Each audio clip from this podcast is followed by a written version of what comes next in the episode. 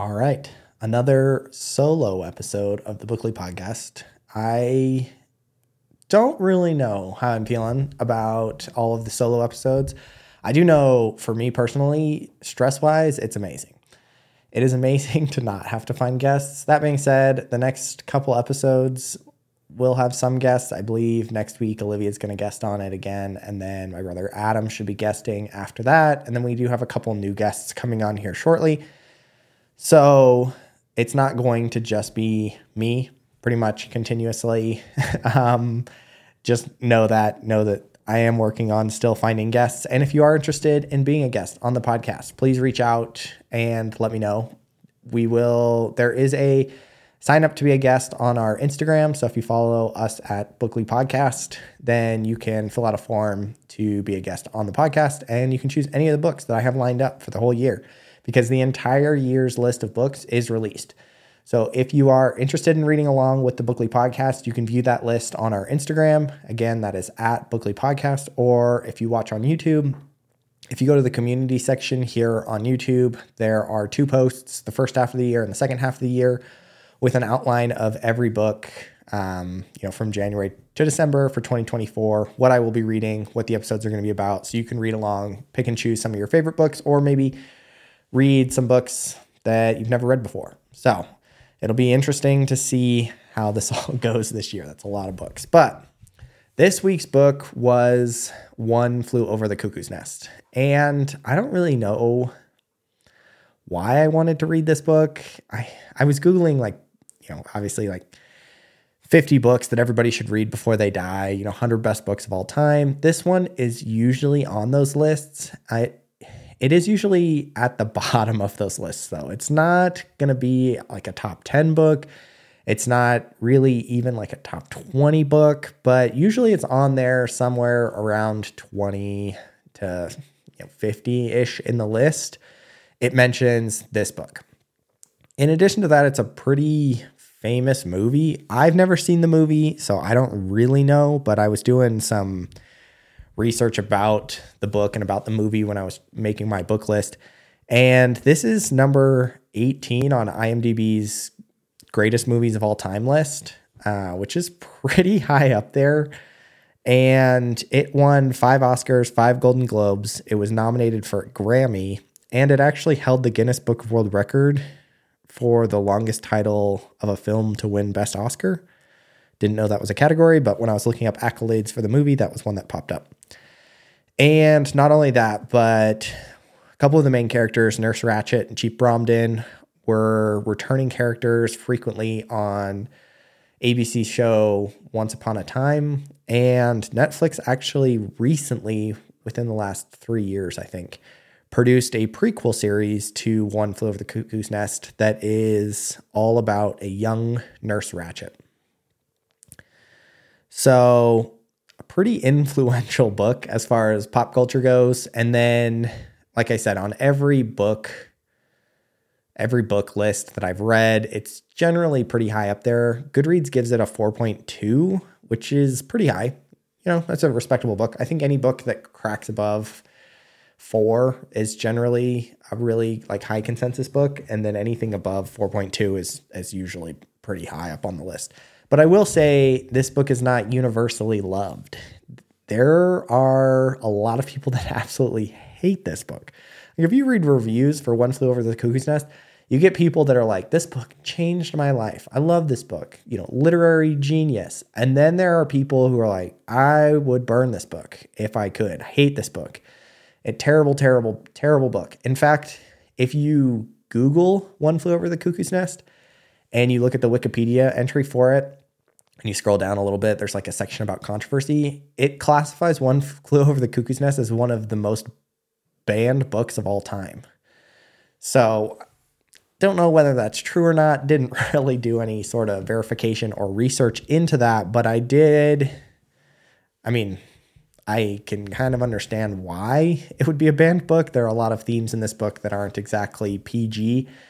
So that was another thing. Um, as far as, you know, moms or, you know, I don't know, if you've got a, a kind of a weak stomach for maybe things, this is definitely not like I'd say, it's not a PG book. It's actually not even a PG 13 book. I wouldn't even say this book is definitely got some more adult themes in it. The let me read the synopsis of the book off of Goodreads real quick, and then we can kind of go into why it's a little bit more adult. Um, so it is tyrannical nurse Ratched rules her ward in an Oregon State mental hospital with a strict, unbending routine, unopposed by her patients, who remain cowed and mind numbing who remain cowed by, not, by mind numbing medication and the threat of electric shock therapy. By the end, or sorry, man, sorry. I'll, I'll give an excuse later. But her regime is disrupted by the arrival, arrival of McMurphy, the swaggering, fun loving trickster with a devilish grin who, re, who resolves to oppose her rules on behalf of his fellow inmates.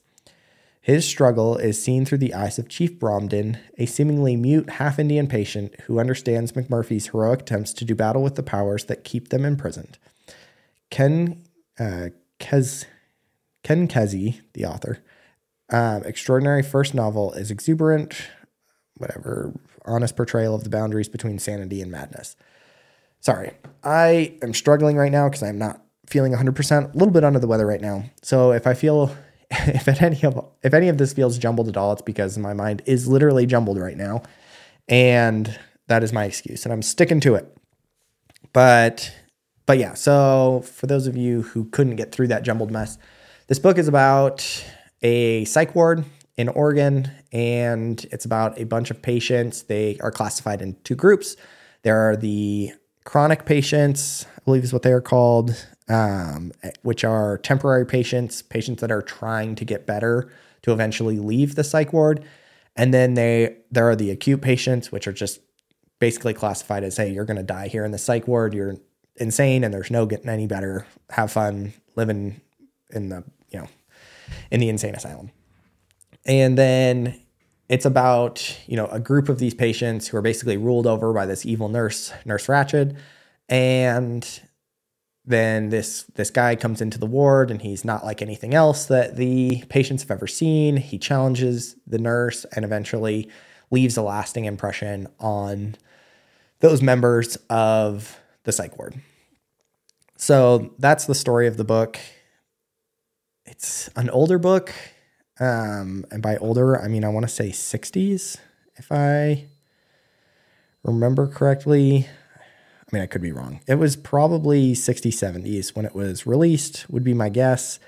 And it deals with a lot of a, more adult themes as to why the patients are in the psych ward. For instance, the main character of the book, his name is McMurphy, and he is a Korean War veteran who has had a lot of run ins with the law, is not the most upright and upstanding member of society, and eventually gets in trouble for having sex with an underage girl. And in order to avoid kind of the work detail of a traditional prison, he pleads insanity, thinking that it's going to be an easier route for him than having to work in a prison. So that's the main character. And then, if you can imagine, it's a hospital full of equally mentally um, you know mentally handicapped individuals that all have their own sets of problems whether that is you know i i don't there are lots of problems i don't want to go too in detail to it because i don't want this podcast to be a more adult theme but yes if you are queasy about any of that kind of stuff this may not be the book for you in addition there are pretty frequent mentions of prostitutes and drugs just in general. I think that that comes one from being taking place in a psych ward where drugs are pretty prevalent is to, you know, the the use of drugs in order to keep patients kind of in a mind-numbing state. But also some fun facts about the author.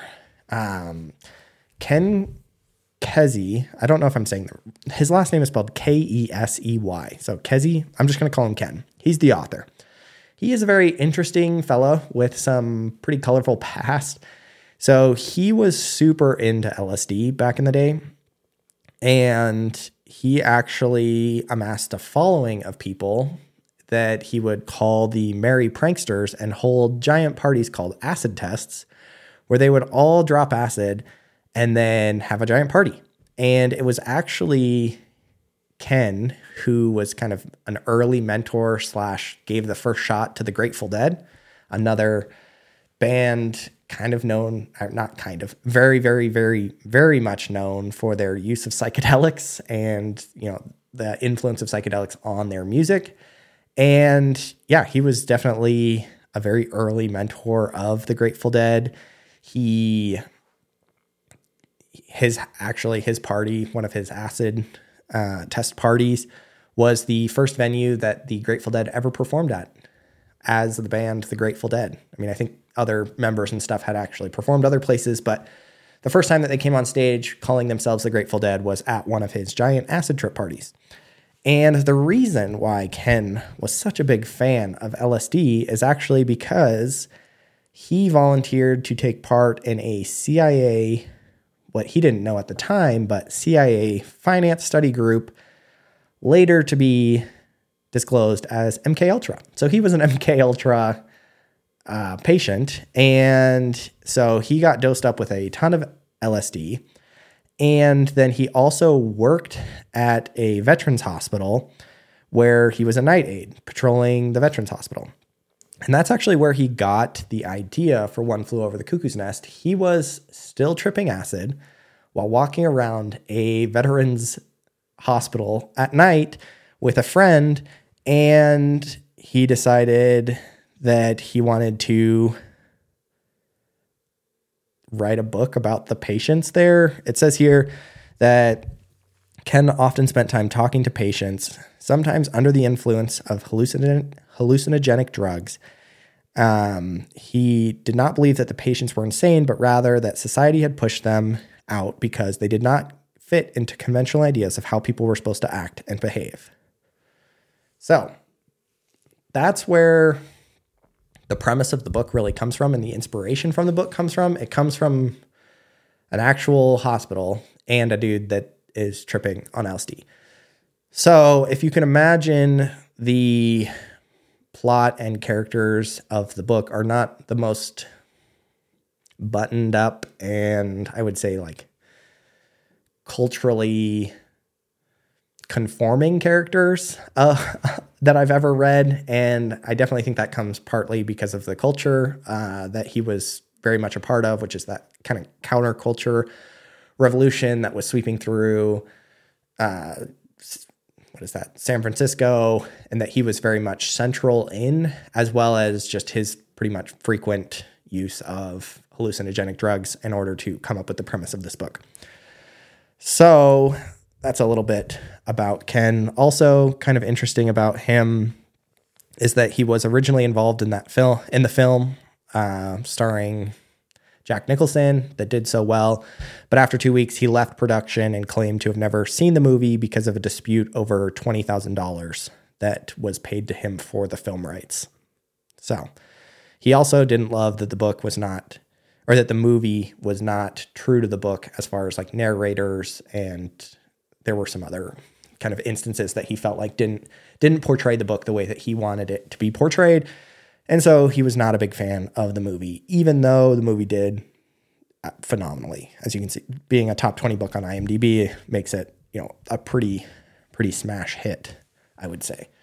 So yeah, so interesting facts about the the writer of the book and also just kind of kind of proving my point and kind of maybe getting some background as to why this book was a little bit more adult themed. And for those who maybe would were interested in reading the book, I would just keep that in mind. That being said, there is not really anything graphic about it. It does mention some unsavory events, but it is not in any way a graphic book with any sort of like graphic depicting of any instances or anything like that. It is very much more of like a surface level depiction of what goes on as far as kind of the adult themes go. And you kind of have to. So I, again, so just just knowing it's not it's not like absurdly R rated, but the themes and the overall setting of the book do make it a little bit harder to digest. So that is kind of a little bit of background about the book. Now, my personal opinion about the book is very split. Um, very, very, very split. I did not like the first third of the book. In fact, it was one of the books that I was like, it's one of the few times during the Bookly podcast where I would actually dread having to listen to the book, knowing that like, man, I've got to make an episode, which means I've got to finish this uh, this book, and I dreaded listening to the book. Um, it took me you know, quite a bit longer than most books to get through. Usually, I can get through a book in you know three to five days. This one took me easily a week and a half because I did not want to listen to this book. And mostly because it's hard to follow. So the book is narrated by one of the patients, and that's Chief Bromden. And he is a half Indian um, or half Native American, half white fella who's in a mental hospital and is under the influence of some pretty heavy drugs to keep him stable. And because of that, he hallucinates quite a bit. And you never really know what is reality and what isn't because he, in the book, it will just basically talk about things that are happening and you can kind of tell that those things are true. Um, you know, obviously the main character, McMurphy, arriving and his interactions with some of the characters.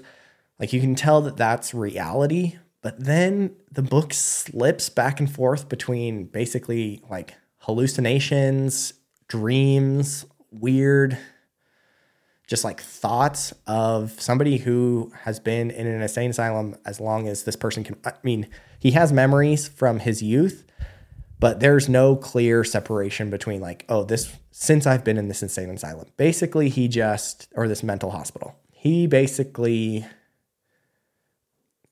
I don't know, it's it's hard to put it because you don't ever know if what he's talking about is truth. Like at one point in the book, obviously there are some things that you can point out and be like, this guy's a little bit off his rocker, but at one point in the book, he talks about how he goes to sleep and he is watching everybody sleep. And then he he stays up later than he ever has stayed up before because he doesn't take one of his sleeping pills. And he watches the floor sink, I think he says 30 stories or 20 stories down into the ground.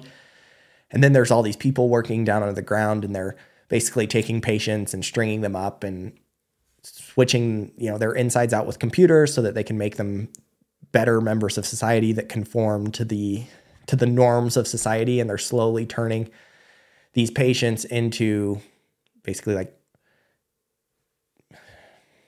I don't know how I would put that. They're turning them into conforming members of society, but also like part robots. I don't know. It's very strange. Like, and you can tell obviously that's a hallucination but there's no clear break in the story as to like what's a hallucination and what's not and he talks constantly about like being fogged and kind of the mental powers of this nurse nurse Ratched that she has over these these inmates and she not inmates some of them are inmates actually over all of these patients and how she can slow down time and speed up time and how it, it's very strange but it makes the book incredibly hard to follow and especially listening to the book, there were multiple times where I just, I mean, that may be another reason why I had to, why it took me so long to read this book is that I had to rewind this book constantly. I was like, what just happened? Like, where did we jump from some guy walking down the hall to, you know, all the patients laying on their bed? it was crazy. So, because of that, it was a little bit hard to follow. And I really did not like that about the first half of the book. Now, thinking back on the book, I think it's an interesting tactic that the author used to demonstrate his point because really the book starts off very heavy in that kind of in and out of the fog, I think is what he calls it, as far as you know, what's true and what's not true.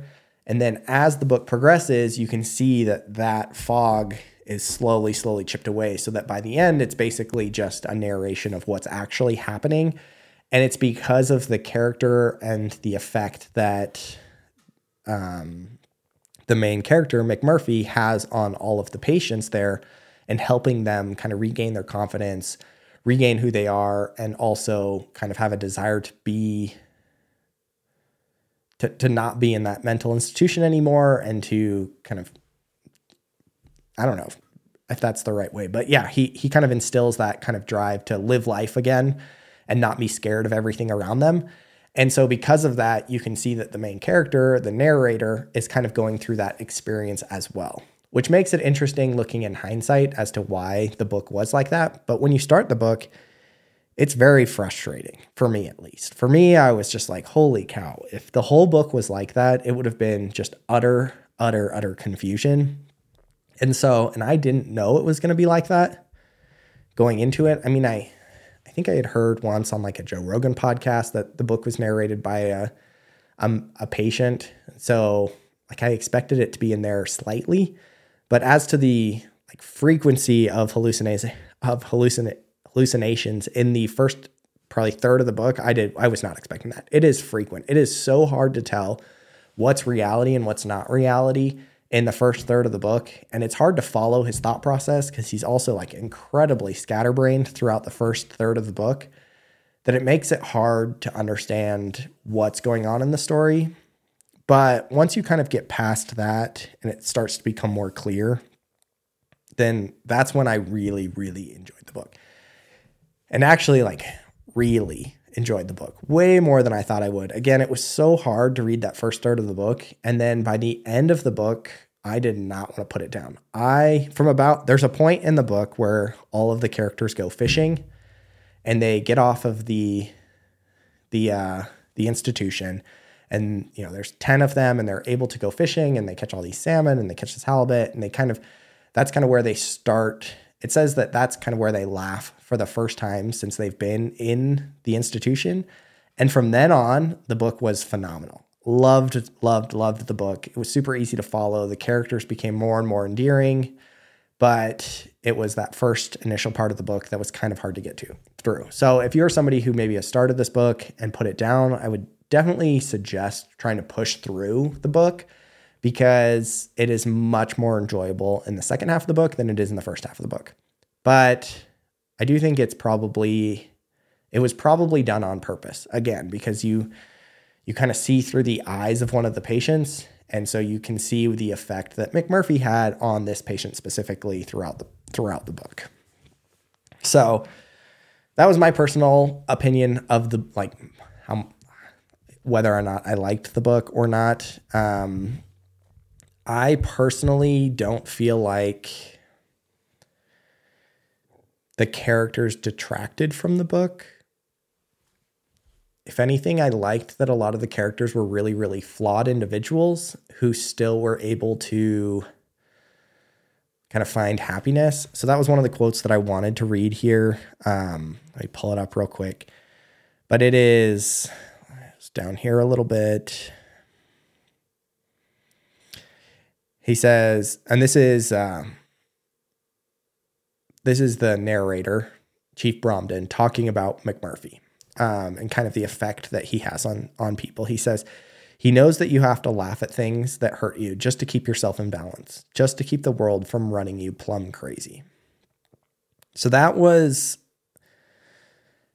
that was one of the themes that I really did like about the book. I liked that there were individuals who kind of were down in their dumps. I mean, there were some individuals who were kind of maybe born socially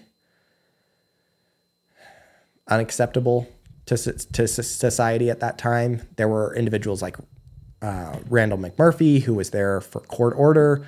There were individuals who had kind of developed these like schizophrenic personalities or, you know, these kind of really crazy fears. Uh, later on in life, you had a lot of veterans who didn't really know how to process the aftermath of being in war. Um, they were kind of maybe old people who were suffering from dementia and didn't really have a grasp of reality in general. And so th- there were quite a few different individuals in the book that were all struggling in their own way and that all had their flaws. And when I say flaws, I mean there were there were some individuals that had some some major flaws. Like it talks about early on in the book, you know, them meeting for group therapy and talking about you know, some of the negative things that they've done in their lives. And these are by no means like good moral individuals.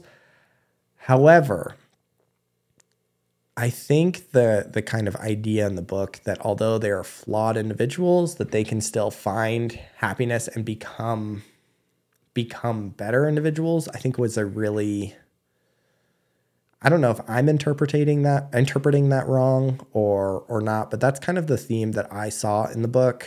Um, you know that they just needed to learn how to embrace life again and kind of move on from their mistakes. I know that that's not the theme that a lot of other people saw in the book. So, again, this book is pretty controversial in the themes that you want to pull from it. And I don't know what was intended, but I know that when reading a lot of other comments, people really hated the book because they felt like the overall theme of the book was that people didn't need to go to these institutions to change, but rather that the world just needed to accept them for who they were, even though the, even though a lot of them were terrible individuals. And I didn't really get that feeling. I kind of got the feeling more so, again, that they were kind of downtrodden, beat on by the world, and that they had kind of lost the spark that makes them humans, and that we just can't lose that spark regardless of what we've done in our lives. Now, I do see kind of that argument though, that because the main character, Randle McMurphy, again, he's trying to get out of prison and he comes to the psych ward and he basically just challenges this nurse and just says, I'm going to do whatever I can to not change, not be, to not do anything that the nurse tells me to do and just kind of get the nurse's goat the entire book. And so, because of that, I can see his character being more of a character of no progress. And so, when people maybe talk about in the book that they hate that, that they hate the characters, Randle McMurphy, I could see being a pretty hateable character. Although he is very charming, and by the end of the book, you're kind of rooting for him to beat this old, nasty nurse. But I get why people don't like Randle because he doesn't really change throughout the book. You know, he comes into the to the psych ward arrogant and not and kind of set in his ways and he leaves the psych ward arrogant and set in his ways. So I understand that his lack of progression as a character can be kind of infuriating. However, he wasn't my favorite character. It was the rest of the characters that really grew on me and that I feel like was the main major message behind the story, which was these characters were perfectly content dying in that mental institution until McMurphy got there. The entire their entire existence and light for life had been completely drained out of them because of the mistakes that they had made or because they didn't conform to kind of the societal normal. And it took somebody like Randle McMurphy to kind of push them out of that and give them an excitement to live again. And a lot of the characters by the end of the book kind of make that transition and decide that they want to live their life again and that they're not going to be kind of saddled down by the by this institution that just wants to make them basically float until they die. And so that was the part that I really liked. I liked that I liked the message that you know, regardless of what you've done in life, regardless of where you are in life, that that light can be still brought back into you and that you can be excited to live life again. Um, because I think a lot of people do get kind of trodden down and, and burnt out and maybe give up on life. Um, but that, that, that can always come back. Um, I think was a, a really good, good, wholesome message, even for individuals who have nothing, who, yeah, are in a state of complete non feeling. I think that that was really cool. So, um, you know, one of the other quotes that I wanted to read here was kind of their their mental state, and he's talking about the mental state of the people who live in this um, clinic. And he, again, talks about nobody complains. And again, this is coming from somebody who's in a clinic and doesn't see everything exactly the way it is. But he literally visualizes fog coming into the clinic and taking over. But he says nobody complains about the fog. I know why now. As bad as it is, you can slip back into it and feel safe. That's what McMurphy can't understand. Us wanting to be safe. He keeps trying to drag us out of the fog, out into the open where it's it's easy to get at, where we'd be easy to get at. And again, that was the message that I really liked. It was kind of this this idea that these individuals had been kind of secluded, made safe through this institution, and that they were okay living safe lives in this kind of haze fog with no challenges, but also no dangers because they just because that was what they were choosing was safety. And then it took a character like McMurphy to kind of rip them out of that and show them the joys of kind of risk as the joys of you know failures, the joys uh, like of succeeding in failure, of taking risks, of you know kind of putting yourself back out there into the world and I think that, that that's a good message for a lot of people that they need to to not live in the fog. I think there's a lot of people in the world who maybe don't live in like a, a drug. I mean, actually, I think there's a lot of people in this world that do live in a drug induced fog, but I do think that there's a lot of people that maybe also don't live in a drug induced fog, and but they do live in a fog, and it's that fog of just safety, comfort, and almost like minimal feeling and experience because it's safe and they know what's going to happen. And you don't want to leave that kind of safe, warm, fuzzy zone because you never know what's going to happen if you leave the safe, warm, fuzzy zone. But that was what was so cool to see from this book was the experiences that they had in leaving it. And they weren't always good experiences. A lot of them suffered, a lot of them were hurt, but ultimately it was it was the choice that all of them made by the end was it was more important to be out of the fog than to be safe in the fog. I thought that was a really cool message and a very interesting kind of take from the book. Um, let me think here. Let me pull up my my notes here. Oh, the other thing, the other major theme of the book is also just kind of the the idea between what what classifies somebody as crazy and like the rule the the rules of society. And i know that that's probably another pretty contentious part of the book because there are a lot of people who don't like the fact that the book challenges kind of the social norm of what makes somebody crazy and and and what doesn't make somebody crazy um because i think I think Ken Kesey was probably a little bit more along the lines of kind of tear down the norms, tear down the the uh, tear down the institutions that hold that classify people as good and bad, and everybody is just what they are, and that's okay. And obviously, that can be taken to uh, an extreme where you basically say that you know there there are no rules in society. There's no reason to conform to society, um, and that everybody can just be freewheeling and think whatever they think. Uh, I mean, there's that crazy video of that lady, and I say crazy now. Again, I think that's probably counter to the the point of this book, but it's that lady on the news saying that two plus two doesn't have to equal four. If you don't want it to equal four, that it can equal five. And I think that that probably is a, a point of this book. It's probably very kind of like 1984 ish in that regard, and that, you know, your personal reality and the rules of society don't necess- necessarily need to align correctly or eh, not align correctly, but align perfectly, but that your rules on society, your views about society, your your personal views about yourself don't shouldn't be dictated about from society. And I agree to that to a certain extent. However, this is what I always come back to when it comes to this kind of stuff, and that is there are, you know, what is a society? And a society is a group of people with shared values who decide to work together to, to pursue a common goal. That's all it is. Pretty simple group of people, common values, common goal, move together.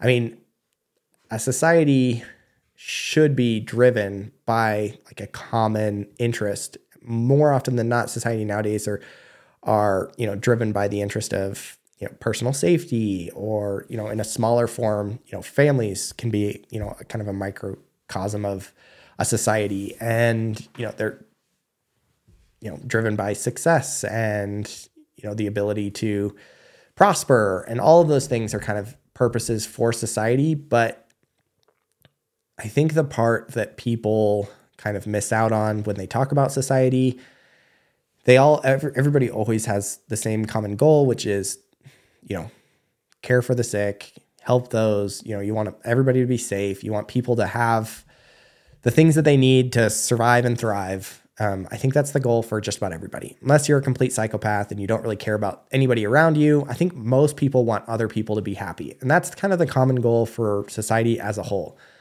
But I think the problem then comes in is when you neglect the common values and the and the uh, side of society. I think it's important that societies also are grouped together, or not grouped together, but are held together by a kind of common string of values. And that's where this book gets a little bit muddled because some of the characters, like McMurphy, are obviously terrible people. I mean, again, he's sent to jail for having a relationship with an underage female. And then he basically says, like, I don't want to work or serve my time in prison. I'm going to pretend to be insane in order to go to a mental hospital where it'll be kind of cushy. So, obviously, not the greatest example of somebody with like shared values. He also doesn't ever, throughout the book, feel remorse for any of his actions. And in fact, anytime he's given an opportunity to kind of revert back to his old life, he basically takes it every single time. So the idea that McMurphy should be just free roaming um, out in society, like all of the inmates are like, McMurphy needs to leave. McMurphy needs to leave. He needs to escape. He needs to escape the whole book because they're like, he's too good and too normal to be living in this insane asylum. And that's the part that maybe I didn't really agree with a whole lot, and maybe that I didn't that I would agree with some of the negative book reviewers about this book is that kind of Ken Kesey's idea that there are no shared common shared common values in a society and that you can be whatever you want to be um, and that your own you know personal reality is what's most important i would not agree with um, I do think, you know, McMurphy was a terrible person and he should have been in prison.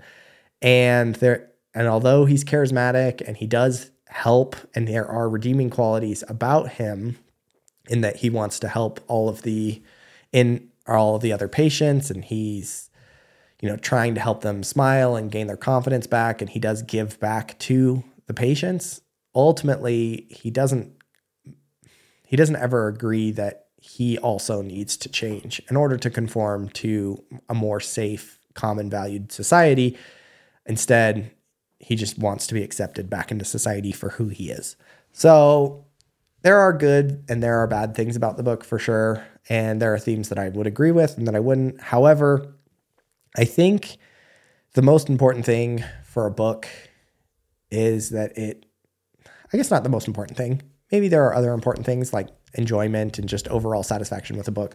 However, one of the things that I really do or really have liked about reading so far this year has been kind of the idea that some books will challenge my preconceived notions and will also make me think about other people's perspectives. And I think this is a really good book for that specifically. So I know that there are a lot of people who don't, who won't read books if they you know go against their set of you know solid ideals that they've already created and that never ever ever could be wrong ever but i don't think that that's a good way to look at things because you're never nobody's batting a thousand you know what i mean nobody's 100% correct on everything that they've ever thought you know there are people that you know can always improve or you know change their ideas in order to you know, just be a more value add member of society or even just to be a more well-rounded individual and understand and empath- empathize with people around you. Um, if I had to say one personal quality that I feel like is missing in this world, I think I would say it's empathy. People are just no long just aren't empathetic anymore. You know, I think that that's one of the powerful things that books can give you is a different perspective. And even if you don't change your perspective, even if you're still like, oh, no, I was right, my perspective was correct, the the ability to gain even just a little bit of empathy for people is is huge, and especially in a world that significantly lacks it. So, if anything, I would say this book is important because of the opportunity that it has to provide empathy for people on both sides of kind of the, the thought process. You know, you could be somebody who is, you know, very strict and rigid about the roles of society and the roles of individuals within a society. And then you could read this book and kind of see how individuals who maybe did not conform to that role of society also can still have positive impact, impacts on people's lives.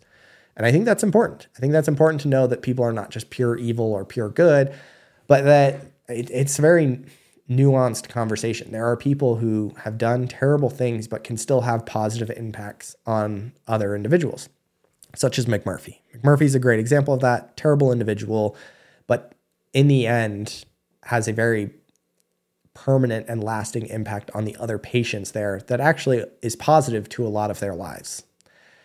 So you can kind of gain empathy for people in that direction. On the flip side, you can kind of gain empathy for you know the patients who maybe maybe you're somebody who's like no there's no such thing as crazy people they just need to be accepted by society well i think this book also goes to show that there are people who need help you know, they're, and maybe crazy is not the correct word for them, but the patients of the hospital at the beginning of the book definitely needed help.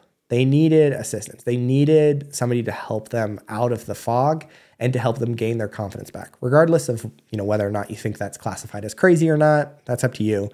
But you can gain kind of the the empathy for kind of the argument that people do need to be helped and whether or not that's in an institution or whether that's you know one on one or whatever it is but that you know maybe people aren't okay just the way they are but that change and progression and you know kind of self betterment is a good process for society like you don't want to just let a bunch of hallucinogenic people run around society without any sort of personal without helping them progress past that to that point where they feel okay going back into society. Like a lot of people just don't feel okay going back into society. And that has nothing to do with society, that has to do with them personally and their ability to grow. So I think from both sides of the aisle, you can kind of see, you know, a, you can kind of see that art another person's argument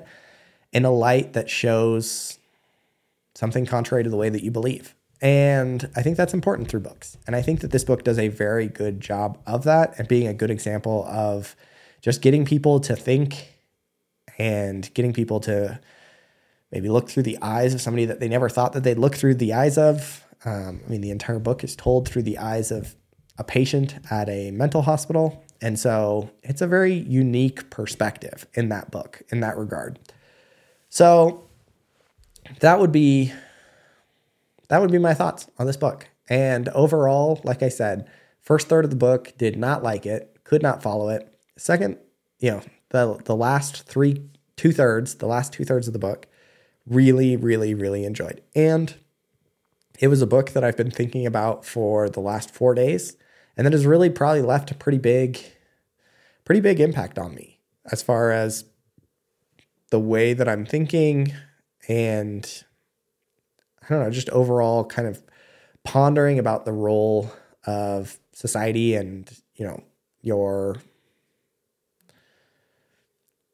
I don't know, personal perception. Um, I know that that probably doesn't make a whole lot of sense, but that is really what I'm thinking about. And there are a lot of books that I read and I put down and I never think about ever again. And this was a book that I read I put down and I've been thinking about it now for the last three days and been excited about this podcast episode. And I'm sure this podcast episode is just as hard to follow as the first third of this book um, because my thoughts were kind of all over the place. Again, it it's a book that is kind of all over the place, both themes wise and perspective and just overall literary you know choices. It's all over the place. You know, it's, there's it's it's hard. It's a hard book, and so I felt like doing a podcast where I just kind of rambled and talked about my thoughts was perfect for it because that's really what the book is all about. And overall, what I would say is as far as like rating this book on a scale of one to five for fun and one to five for importance, I'd probably give this book a four for fun. Four for fun because the first third of the book is not fun, but I would say the last two thirds of the book were fun. That's why it doesn't get a five. And as far as importance, I think I would also give this a four for important. Ah, actually, I'm going to give this a five for importance. I do think this is a fairly important book. I think this is a fairly important book because it, it's a book that that gets people really thinking. And regardless of whether you liked the topics in this book or you liked the characters, I think there's a lot to not like about the characters. There's a lot to really, really detest about the characters, to be completely honest. I think McMurphy, like I said, is a terrible individual and he doesn't show any growth throughout the book. And Nurse Ratched is also a terrible character. I didn't really get into her a whole lot. She runs the ward with basically an iron fist, and her rule is law, and her only goal is to keep the patients basically sedated without any progress and in this constant state of fog, but not happiness, but not despair. And I just think that's a terrible way to go throughout life. And so her character is basically promoting that way of life. And so and she also, you know, is just also a terrible person. She uses a lot of blackmail and rules rules the ward in in a very terrible way. So, also not a very great character. And then, like I said, there's a lot of you know prostitutes and different things like that that make the characters a little unsavory. However, there's also a lot of personal growth not for McMurphy, but for the rest of the characters that I think is worthy of reading. And it's worthy of reading about into like what motivated them to, to grow, what kind of brought them out of this fog, and just in general, kind of how they change to re enter society, I think is very interesting. I really, really, really enjoyed that part of the book. And it's a book that I don't know that there are a whole lot of books written about people in an institution, narrated by people in an institution, where the people in the institution are the good guys. So makes it kind of a unique book. I would say probably five in importance. It is I, I do get why people put this as, you know, a top 20 book of all time, like important book to read. Um, however, it's not for the faint of heart. If you're somebody who is a little bit squeamish about those kinds of things or doesn't like to read kind of negative themes or, you know, electroshock therapy, things like that, then I would stay away from this book. But if you're somebody who can handle that kind of stuff, it is a very thought provoking book. And a thought provoking book to me is a good book. Whether or not you agree with all the thoughts that it provokes, I think being just in general, the world could use a little bit more thinking individuals. So I think that that's a good thing. So I'd give it a four and a five. And that's what I would say about One Flew Over the Cuckoo's Nest. I think, I don't know. I was going to say, I think I want to watch the movie now, but I don't know. I have a hard time watching movies right after I read the book because then I always, I just sit there and I compare, you know, what was taken out and what was added instead of actually just trying to enjoy the movie. So maybe I'll wait six to eight months and then I'll go ahead and rewatch or I'll watch the movie. But apparently it's a pretty good movie. So that's everything for One Flew Over the Cuckoo's Nest. As far as any sort of reminders or announcements, next week's book is 11/22/63 by Stephen King. It is a phenomenal book. Loved that book. So, if you are interested in reading along with the podcast, go ahead and read that book. It is a long one, so you probably can't read the whole thing in a week, but if you can, all power to you. And then the book after the week after that is going to be Animal Farm by George Orwell. So, and then if you want to see the rest of the list for 2024, make sure to check out our Instagram or check out the uh, community page on YouTube. And if you are listening on YouTube, make sure that you like, comment, and subscribe to the channel. And if you are on Spotify or Apple Podcasts or anywhere else that podcasts are listened to, make sure that you leave us a five star review and that you subscribe to the channel. Uh, we have been growing pretty good over the last couple weeks. So we've had a couple really good episodes come out, and people have been really responding pretty positively to it. So I'm excited to see what comes up for the rest of 2024. So make sure that you're subscribing. And if you'd like to be a guest on the podcast, please reach out and let us know. And if you know of somebody who you think might be a good guest, you can also fill out the form and leave suggestions on who we should try to get as guests. And you can let us know uh, who you want to see, read what books, and then we'll see what we can do. So thanks for listening to the podcast, and we'll see you later.